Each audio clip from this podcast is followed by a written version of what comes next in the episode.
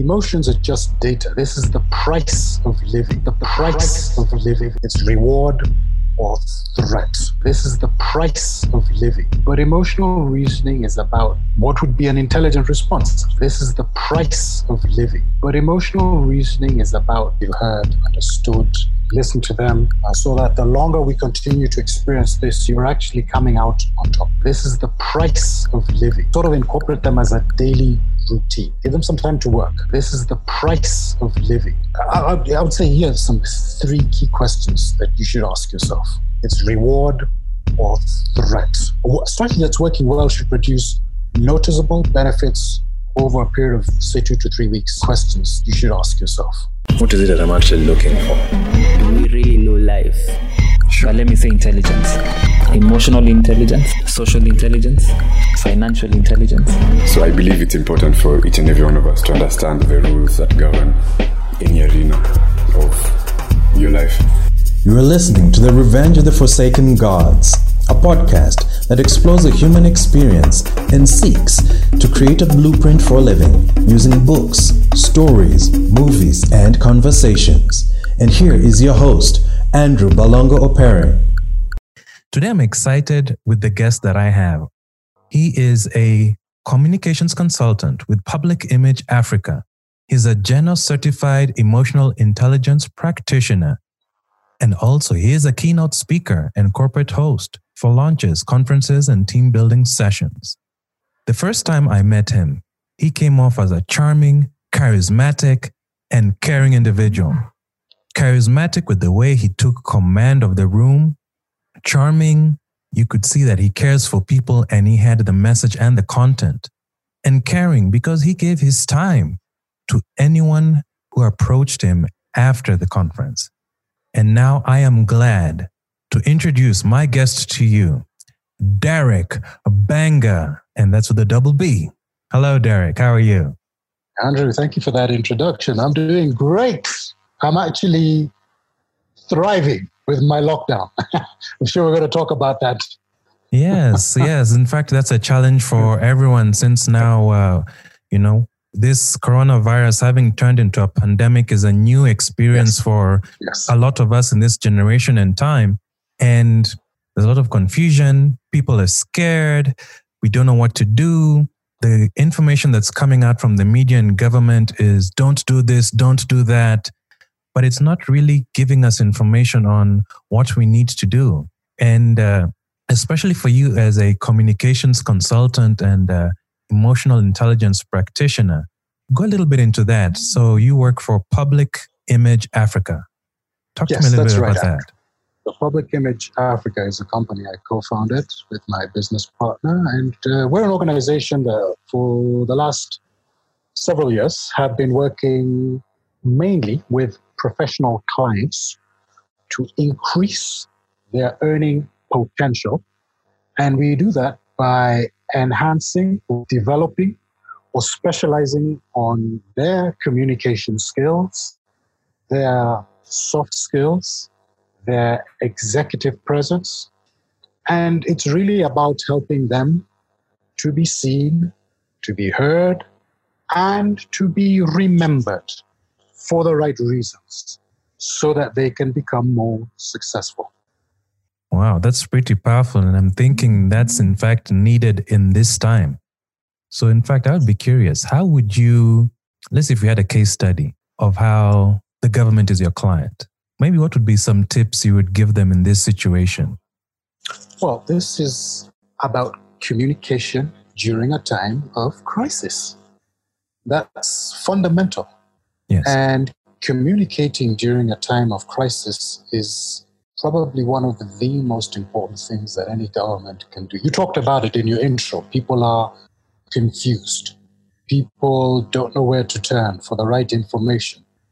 The government needs to be able to communicate and provide a steady hand, a source of regular, concise, precise information, a source of being able to rally a nation together. And we're all in this together as a nation, we're all in this together as a globe.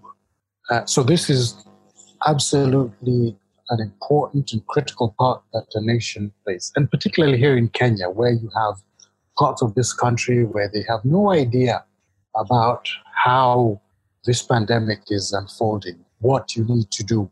So the role of the government cannot be overstated. That's very true. And especially because you can see there's the government needs to communicate, but also at the same time, media is giving a lot of information, some which is helpful and not helpful.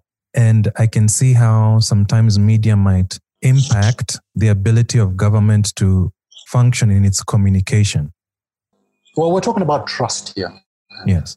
With media giving all sorts of information, and media tend to be on the side of sort of blowing things up, making things seem worse than they truly are. Again, I'm not condemning the media uh, or putting a blanket condemnation, but typically the media's role, in order for them to get eyeballs, is to make to give worst case scenarios. Hmm. The government, on the other hand, should provide calm, candid, reasoned, empathetic, and most importantly, be a source of trust. So that can be sort of a counter narrative, particularly when the media tends to overblow, put things out of proportion. And in fact, that's the, one of the main reasons uh, I invited you for this session because you are certified by Genos as an emotional intelligence practitioner. And I believe in this time, we do need emotional intelligence, but this is not something we are taught in school by our parents. So please talk a little bit more about what is this being a Genos certified emotional intelligence practitioner?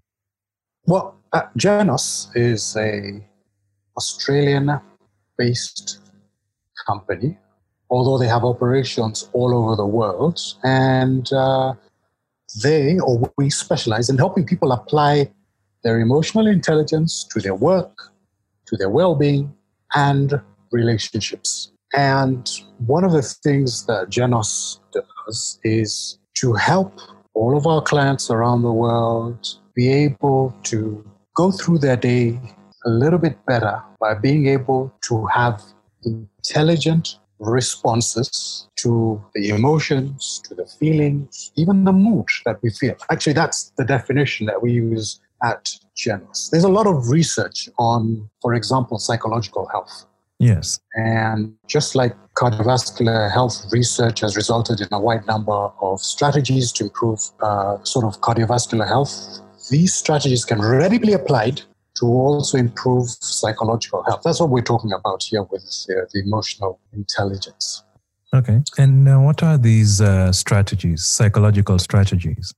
So at Genos, particularly if we can zero in on some of the things that we are going through today, particularly with this pandemic, we're talking about four major proactive strategies that can be used to enhance the well being. We talk about thinking strategies.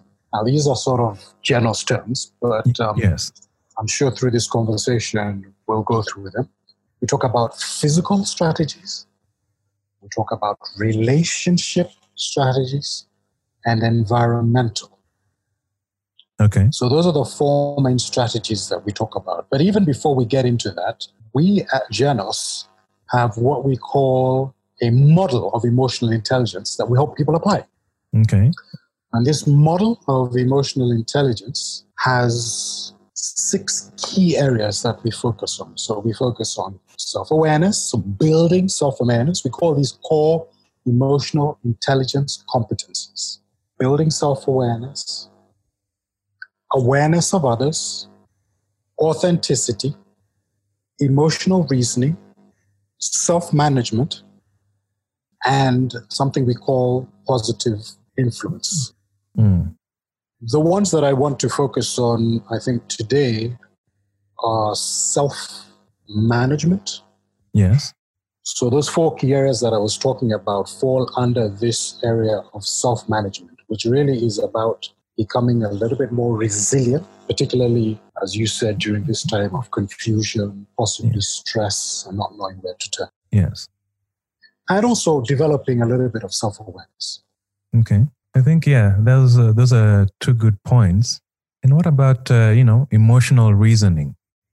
So emotional reasoning is is is great. And when we talk about emotional reasoning, you know, it's not about running away from these feelings of confusion or feelings of anxiousness, mm. feelings of uncertainty, because this is all data. Emotions are just data. This is the price of living. You are going to experience those things consciously or subconsciously. But emotional reasoning is about now being able to use a perhaps more intelligent way of responding to, mm-hmm. you know, let's say the feeling of anxiousness. So if you're feeling anxious, you can choose to cower, hide, retreat, or you can choose to perhaps be a little bit more proactive. We both have the same feeling, but two people can choose different ways or different ways to respond to it. And studies have shown that there may be uh, these strategies it's, it's about perhaps using strategies that you may not have used before, particularly now that we're here. You know, we're stuck indoors, most of us, and to stop and reflect on how they're working for you or how they're making you feel. A strategy that's working well should produce noticeable benefits over a period of, say, two to three weeks. Okay? Or yes. might uplift your mood, you know, two, three, four, who knows, 5%, helping you feel more relaxed, more at ease. This is what we're talking about here. Okay. And to sort of incorporate them as a daily routine. Give them some time to work. Have them as part of a reflective practice uh, so that the longer we continue to experience this, you're actually coming out on top. Okay, I can hear what you're saying, but let's put it as a practical scenario. Let's say John or Jane comes to you, just like you mentioned. This is a highly stressful situation. So, my primary way that I've been taught by my environment is to hide. If this thing is bigger than me, to handle it. So, I'll either stay at home okay, I have no option but stay at home or, you know, drink or, you know, find self soothing because I have no way to really confront this thing. And you mentioned that you can either choose to have that method of dealing with it or you can be proactive. Would you mind giving John or Jane some examples of how to be proactive? How I can deal with this into a practice since that's not common. Okay, so let's for example, look at this feeling of anxiousness. Okay, the first thing whenever an event occurs around us, the first thing that happens is a set of areas in our brain, collective known as the emotional brain, look at that event and determine whether it's useful for us or not useful. So whether the event is friendly or unfriendly. In fact, it's just a brain's way of sort of preserving us as a species. In layman's terms, it's reward or threat. Okay. Now, I won't go into the science of how our emotional brain links to our prefrontal cortex, which then helps us determine our decision or our behavior. Yes. But what happens is that automatically and without awareness, this positive or negative emotion that we feel in our emotional brain automatically connects to our so called thinking brain or the prefrontal cortex. And then this helps us determine whether we are going to make a decision that is either, you know, any sort of decision based on how we're feeling. So, for example, uh, if you've been feeling anxious or uncertain, okay, maybe the response is to, I don't know, go out and start panic buying of, of, of goods. Or when people feel stressed, they become aggressive. Okay, so this is the example that you used. Yes. Or when they feel anxious, they can become reactive. Mm or you know or when people feel worried they become problem focused and sort of start feeding on their own anxiety and fears. Or they feel fearful and then they start sort of blaming the government or blaming the authorities. Yeah they didn't shut down these airplanes when they should have you know? Exactly.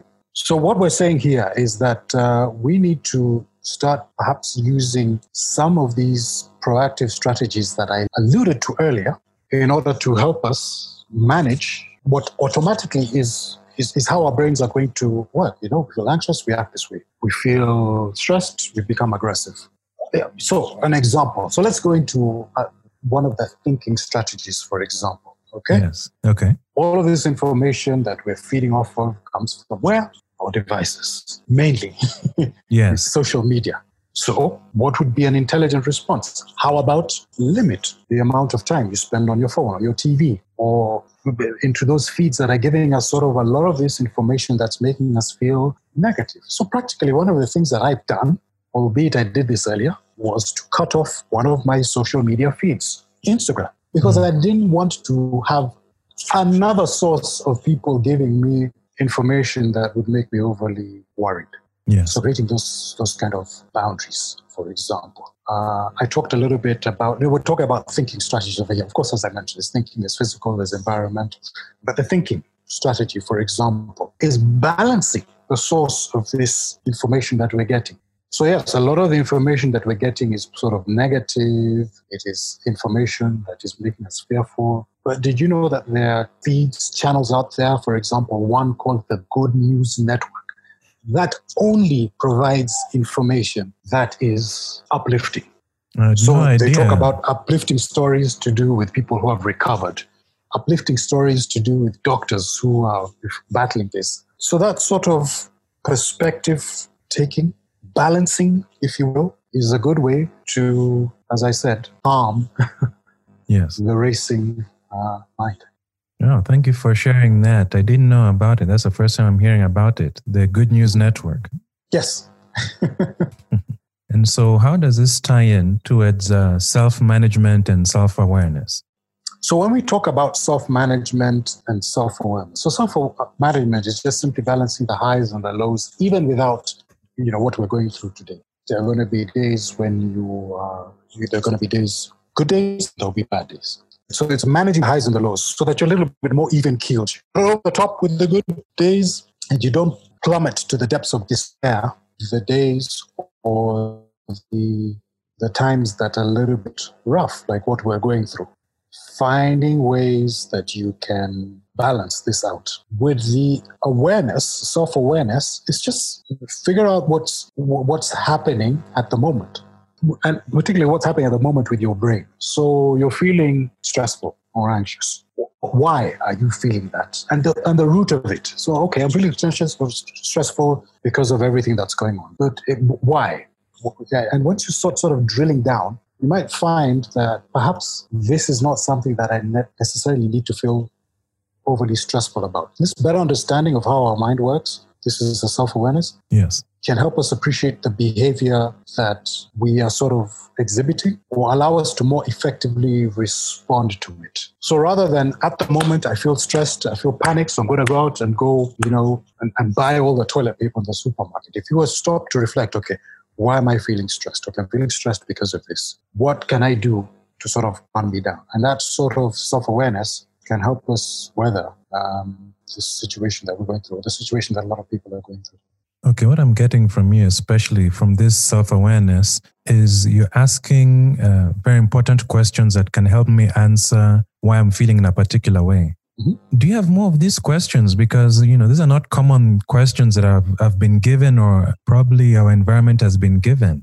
Sure. Let me share some of these things that you can begin to ask yourself, particularly as you said, to develop your self awareness and uh, your self management. Yes. Thank you.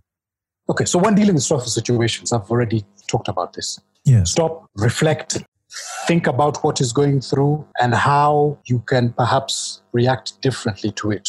Okay? Mm-hmm. The minute you start feeling this unpleasant emotion of stress, stop, think, reflect. What can I do different? Okay, so ask what can I do differently when I'm feeling, okay, for lack of a better word, let me just say weird. If I feel not optimum, if I feel bad, how can I feel differently? Okay. okay here's something else that you can sort of ask yourself What am I doing about my diet? That might be contributing to the fact that I feel suffering. Did you know that? Wow. No, no. That uh, what you are eating at home might be feeding into this anxiety that you're feeling. Okay? How so? Uh, well, again, I'm not a nutritionist, but without getting into it, obviously, if you're eating a lot of processed foods, Okay. If you're eating a lot of sort of food that has been shown that is not going to be good for you in terms of your body, mm. then that might be increasing your feelings of anxiety or stress. So, you know, obviously being smart, eating a little bit more of the healthier fruits and vegetables and things like that, as to eating, you know, more of the smokies and I don't know what else that would eat that people Mm. that is not, you know, good for you. Yes. Okay. I talked about setting boundaries for yourself. So, what boundaries are you setting for yourself in terms of social media, TV, and the information that you're taking in? Okay. What is your environment? Okay, a lot of us are stuck at home, but you know, are you able to go out, whether you have maybe a garden or just take a quick walk around the estate or something like that, just to sort of be in a different environment, to perhaps manage your mood or your stress. So, those are some of the questions that you, again, might need to start asking yourself in order to uh, increase your self awareness and particularly self management. Yes. Yes. Okay. What practice can someone do apart from the boundaries, diet? Okay. Yes. So, with diet, and I'll just expand this question that you've asked in my answer. This is the physical aspect. I talked a little bit about thinking strategy. This is the physical strategy that you can use. yes. So, obviously, drinking less alcohol, drinking a little less coffee, memo to myself, okay? Mm-hmm. you know, the amount of coffee that I drink, eating sort of more nutritious whole foods, yes. exercising a little bit when you can, whether it's in your apartment, your house, wherever it is that you are. If you guys, I said, going outside, maybe doing a little bit of exercise outside as well, Yes. getting enough sleep, not staying up too late in the night, absorbing a lot of this, you know, information from the news. It's actually sleep is really important. Make sure you get in enough hours of sleep. And yeah, start some sort of, you know, meditation or mindfulness practice so that you can uh, handle this stressful situation better. And uh, would you mind talking about maybe what do you mean by meditation and mindfulness practice? You know, that's not really common. I I really haven't had anyone who's taught me how to meditate in school or growing up or at church. What do you mean by meditation or mindfulness practice? Maybe just So the this is- basic, maybe like a 101, Yes. yeah, introduction. What, what would I need to So- do then? Uh, okay, so I, I mean, this is this is a whole podcast episode on its own, mindfulness and meditation. Okay. But what it is, it's just some sort of mental training practice Mm. that involves breathing, an awareness of your body and your mind, and relaxing your muscle, your bodies, and doing it in a way that is a little bit structured. So we call it guided. So it can be a, it's a guided practice. Typically, you'd have somebody else guiding you through these techniques to control your breathing, to relax your body, to focus on certain parts of your your body, and this has been shown to decrease stress and anxiety uh, and even things like inflammation in your body. So, this is a whole practice that a lot of people have, and successful people at that, that do this around the world, from athletes to top business people to people in the world of entertainment. And they use this to be able to, you know, not just achieve this sort of state of calm, but particularly to people who need to focus and they need focus in order to become the best at what they're doing. So, as an athlete, you need to be able to focus in order for you to become a top sports person, whatever sport you're playing, or in business, you sort of need this focus to be able to lead your team through crisis. So, this sort of practice can also, as I said, help with stress and anxiety and even help you focus perhaps on the things that are the positives out of the situation that we're going through. But as I said, it involves a lot, and this would be, I think, a, an entirely new topic on a podcast that we can talk about because there's so much that is involved in it. But basically, it's just taking all of these swelling thoughts in your brain as your mind is racing and sort of calming it down to focus. Okay, so I'm holding you up to that. Uh, Our next Yes. podcast session, uh, it'll be a full in depth, like you said, I guess just like the way we are taught language or whatever subject through a teacher, you can help facilitate learning what this meditation and mindfulness is. Like you said, getting the brain to learn how to be calm. Wow, I'm, I'm really excited about this. Yes, well, I'm not a, I'm, I'm certainly not a mindfulness expert. It's something that I try to incorporate in, in my life, but I'm sure it's a, it would be an interesting conversation. Yes. So now, as we are talking about this self management, self awareness, you've given us some of the questions we can ask ourselves, things we can pay attention to at home. Would you mind uh, just talking a little bit now, since we're at home? Some of us have kids at home and we're used to having the kids at school, but now they're constantly ever present and we have to facilitate their learning. How can parents or guardians or adult figures who are in this situation manage to balance this? Because this is pretty new. Okay, so that is a question that um, I'm sure every parent is trying to figure out as they're dealing with this. I think the challenge is going to be if you still have to work, working from home, Yes. and you're you have your children or the kids at home how do you best manage that situation and i think part of this has to do with being able to create some of those boundaries that i spoke about uh, earlier so Yes. whether it's creating a space for yourself if you're lucky enough and you have a spare room or if you're lucky enough if you have some area of you know whether it's a living room that you can work there without being interrupted it's about having a conversation perhaps with your partner and even with the children if they're old enough so Yes. that you're able to work uninterrupted so all of these things it's practical and it'll change from household to household but it is incumbent on you i think to be able to create that environment in order for you to be able to you know whether it's work or hold meetings or do the things that uh, will enable you to be able to get through this uh, this situation that we are I think this is one of the tips you had mentioned, uh, or rather, one of the strategies environmental. With the exception of creating the boundaries, what else can we do with the environment to help us during these times? So when we talk about the environment, these are obviously the more practical things that you can do. Obviously, we've been told about washing our hands, avoiding touching our faces, but even structuring your day, you know? So, and maybe this is also an answer to the last question that you asked. Getting up at a regular time, almost as if it's a work day, putting on your clothes as if you are going to work, that sort of structure to your day, having your breakfast at the same time every day, structuring your email, you know, structuring, you know, when your calls are going to be in your meetings, just as if you would on a regular day as if we were going to work. Okay. And being able to office, you know, do this with your teams or with your boss. Setting aside a part of the day when you can go outside for a short while and do something, obviously maintaining the social distancing, but doing something that you enjoy outdoors, even if it's just taking a quick walk around the neighborhood or um, you know, some push-ups in your garden, whatever the case might be, on your balcony. Okay, but as I said, structuring it and don't just sort of be a slave to the whims of whatever takes you out. You know, literally structure. If you're going to spend time with the kids or the children, structuring a time of the day when you're going to spend time with them. That's I think. And then, you know, as I said earlier, separating your workspace uh, from other areas, that sort of thing. Wow. Thank you. Thank you for that. And uh, also, one of the things I've just been curious about that I noticed uh, in your material, which doesn't seem to be obvious, but sometimes we do practice it, sometimes we don't, is demonstrating empathy. Would you mind talking a little bit about that?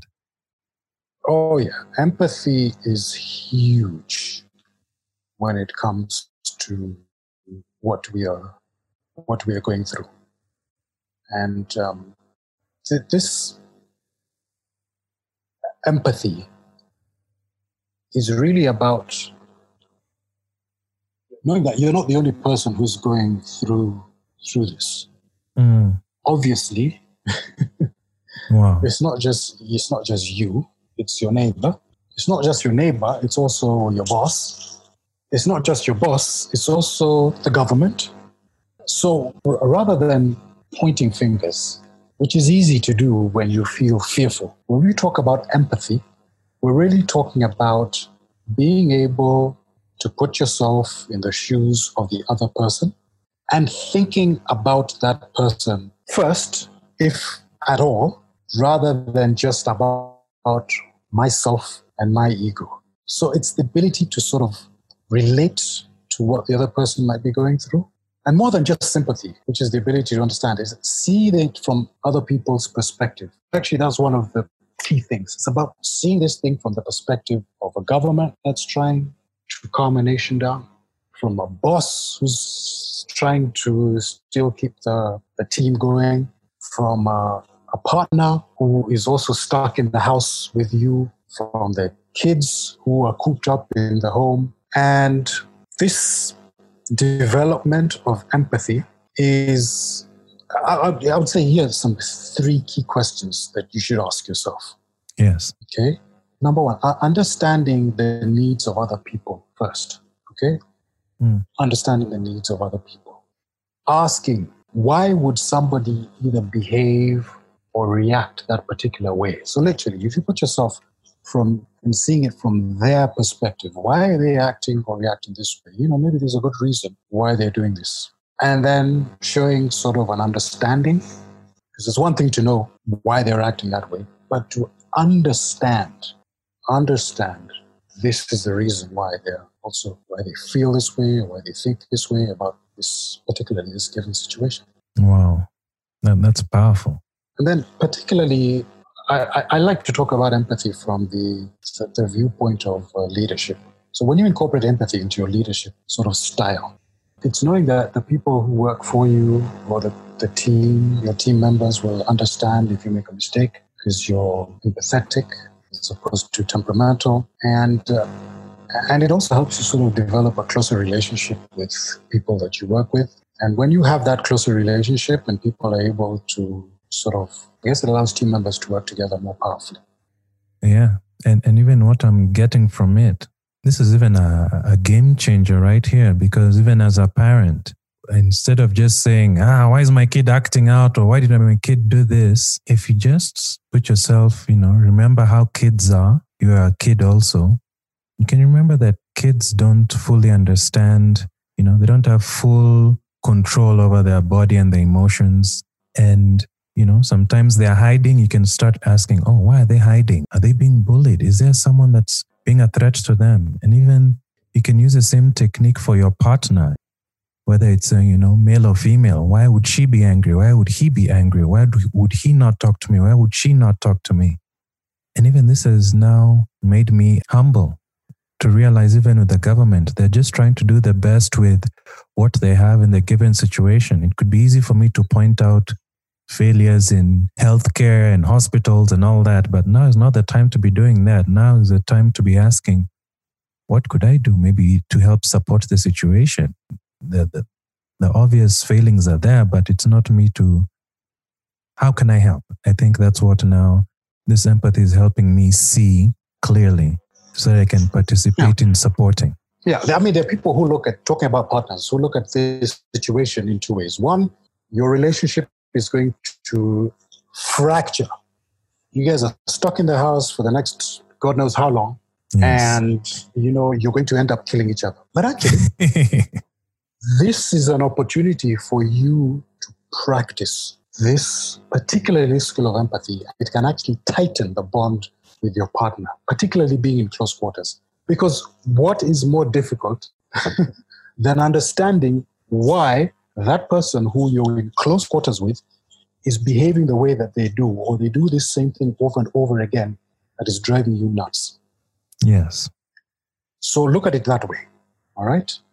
And you also talked about being an empathetic parent. In fact, there's a style of parenting called empathetic parenting. Mm. And again, this is at the heart of emotional intelligence. We talk about this at Genos a lot about helping a child feel heard, understood, listen to them. Uh, apologize for that there was um, I heard this very powerful. Uh, I was actually listening to uh, a webinar the other day, and the person was talking about uh, developing focus, and they were talking about how they actually started focusing on focus as a sort of area of expertise through one simple thing. They were sitting down with their child, and I think their child was trying to explain something very important to them that had happened at school. And this man happened to be distracted. So he picked up his phone and he looked at his phone, and his child is trying to explain this sort of very important thing that happened to them during their day at school. And the child walked off. And when he, you know, stopped looking at his phone and looked up, you know, the wow. child had walked off, and he realized he had missed a moment of connecting with his young child. And that's when he started now focusing on this thing. In fact, he calls it in indistraction. He made up this this word, and uh, and that was a beginning because that small opportunity of listening to your child, facing them, sitting them down, looking them in the eye, listening with all of your senses, that is the beginning of, of empathy as a parent. And Wow. particularly children are very attuned to that. They know immediately when you're distracted, you're not listening to them, and you're wandered off because you something on your phone or something else that's caught your attention. Oh, yes. Oh, yes. Definitely. You know, it makes me realize those jokes. Are you listening to me? You're like, yeah, yeah, yeah. Are you listening to me? Yeah, yeah. Mhm. But, but, but the power of asking that question, they really, it's not just the physical you being there, but are you being fully attentive? Mhm. And maybe now this comes to something probably we've not learned how to do properly, but we've always been told that we need to listen. And I think there's a, there's a part that uh, talks in your material about uh, mindful listening. What does that mean? So mindfulness goes back to the mindfulness uh, that I had uh, mentioned to earlier. So there are certain exercises that we do, particularly those of us who are in this space of emotional intelligence, which is to be able to be present the moment, to develop the empathy that we're talking about, and uh, exercises. So, for example, there's uh, this mindful listening. Okay, I won't necessarily get into the exercises because those are more practical. But for example, focusing your attention on what somebody is saying. Mm, And it, it happens to the best of us. You know, somebody's talking to you and your mind is simply wondering, is that person is frankly boring? Or it wanders off into, you know, thinking about the response rather than actually listening to them. This mindfulness is about bringing your mind back to the present. Actually listen to your customer or to your partner or to your child when they're talking to you. So you, you've got to practice shutting out everything and simply bringing yourself back into the present. This is what we call mindful listening. And, uh, you know, that obviously comes with some of the things. People know when you're listening because you're nodding, you're asking the right questions, you're making certain facial expressions, that sort of thing. yes. And then just be aware that your mind will wander. That's just the way the mind works. And just bringing it back into the present. Wow. Wow, this is a lot to digest. Now I see why you have to have a session where, you know, apart just from the information, you have to give people activities to be able to incorporate all these uh, teachings because it's not a common practice. Where can people find you so they can reach out to you if, if they need to find out more about this information? As much as I am practicing my boundaries, I am available on certain social media profiles, the most prominent I think of which is on LinkedIn. Yes. So I'll give my name. If you type my name in Google or LinkedIn or Yes. on Twitter, that's prominently where you can find me. okay. Uh, and that's Derek, that's D E R E K. Last name is Bbanga, that's double B A N G A. So if you type that name in on LinkedIn or on Twitter, then that's the easiest way of getting in touch with me. And I'm happy to be able to engage with you, talk a little bit more about particularly how we can enhance our psychological well being during these trying times. All right. Uh, thank you very much for that. And on a lighter note, you know, the name Bang already has that, you know, bang to it. Do you need to add an extra B for emphasis? I think two B's are more than enough. you can imagine growing up, that name was a source of, uh, shall we say, amusement for a lot of my contemporaries as I was as I was growing up. It's an unusual spelling, um, but uh, I have grown to love and embrace it. Yes, it's an it's an unusual name. In fact, uh, I don't think I've come across a, a Kenyan name that's a that has double letters like that at the beginning. Is that a Kenyan name? Well, they, n- nothing gets by you, Andrew. You're as sharp as a tack. Uh, but you're right. I mean, that is not uh, it's not a Kenyan name. I will leave it to your listeners to Okay. do a little research and homework where that name comes from. okay, so for now, I can assume that you're a appointee, um, that you're half Oh, Kenyan, that half the term- something is- else. Is that the term the cool kids are using? Yes, I think I uh, can, you can say that. I think that's my phrase for for anyone who comes from two different backgrounds. Right. Although, sorry to bring this to something that, uh, again, uh, maybe a little bit more. Somebody was asked that question, where are you from? And today he said, my response is, I am from Earth. We're all global citizens going to. Yes. Where are you from? I'm from Earth. Well, that, that Yes, yeah. Well, well, that's very true. But you see, what I've come to appreciate about uh, being human is this different sounds, flavors, environment. For me, it's like being in a in a bakery. You know, it's easy to say that, yeah, pastries are sweet, but it's the the way the pastry smells, sweet texture. I never knew combinations like that could happen. So I'm appreciating your different and unique flavor because there's no other flavor like you. Uh, well, you are too kind.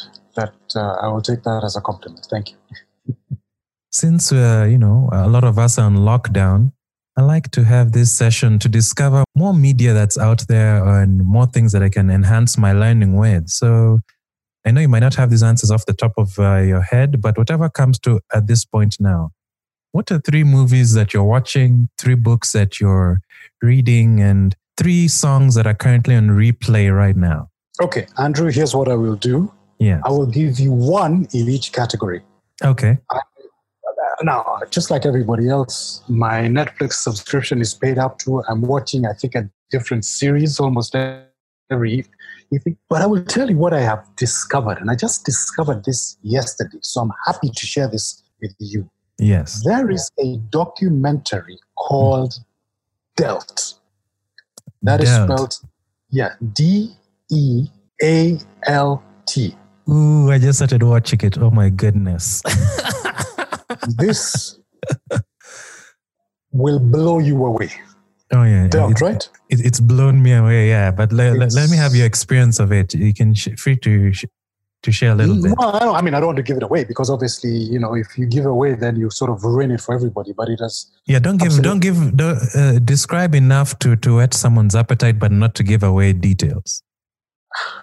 Okay, this is about one of the world's greatest, uh, I guess, card magicians. That's what you can call him. Yes, About the life and career of this gentleman. He's a card magician or a card mechanic, yes. He he calls calls, himself. yes, he calls himself a card mechanic. But he, he's uh, his life story is, as I said, about you know this adversity and about how you. It doesn't matter what hand you've been dealt with, literally. True. uh, so I I really enjoyed that. Yeah. Uh, you asked for a book, so I will give you a book. Now again, books are are so many out there particularly as you know, I like books on self development or Mhm. books on personal growth. This one, more than ever, Tools of Titans by the Mhm. one and only Tim Ferriss, Yes, yes. which again, he talks to, you know, successful people around the world, you know, in all spheres of life and the tools and the tips that they do. So every chapter is sort of gives you something that you can either apply or use or take away to make your to live your best life. Really enjoying that. yes. Wow. Yeah. Okay. And the one song that I think that I'm listening to, I will recommend. So for me, particularly when you go through times like this, I always look for something that is going to um, almost remind me of better days. The Mm. things that I and, and those those better days, frankly, were my youth.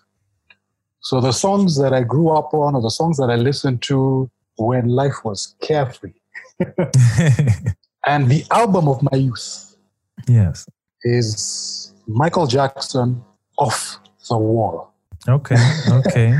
Michael Jackson off the wall. So I've, I've always been a huge Michael Jackson fan, regardless of whatever his the latest exposés have said. But this album to me has always been my favorite album. It's uh, it's a, it's an oldie, but it's a goodie. 1979 off the wall, Michael Jackson. Every song is, as they say, a club banger. I mean, ev- I mean, literally Wow. every song is like a top ten.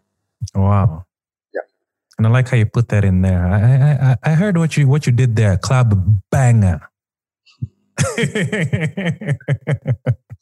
As I said, there's n- nothing that gets by you. wow. Thank you for, for, So for sharing That's that. what I'm listening to. Yep. And uh, yeah, what are just some words of uh, you know some some last words that you could share with us before we go? Well, I mean, listen, I'm going to just sort of echo what everybody else is saying. We're in this together. We will get through it. Uh, hang in there, and uh, you know all will be well. Thank you very th- thank thank you very much for that. My guest has been Derek Bbanga. And uh, thank you very much. Your your information has been very life changing. I've learned a lot. If uh, if you have learned anything from this conversation, please do share one takeaway in the comment section below, so that everyone can get to share whatever learning that we're getting from one another. Because I'm sure every single person is learning something different from this conversation, and we appreciate anything that you may share that might make each other's life much better. Thank you very much for my guest, Derek Bbanga. And uh, yes, looking forward to having another conversation soon. I'm looking forward to it, Andrew. Take care. Be safe. Okay, bye bye. Thank you for listening to this episode of the podcast. If you have enjoyed this podcast with Derek Bbanga, please send him a quick shout out on Twitter at Derek Bbanga with a double B.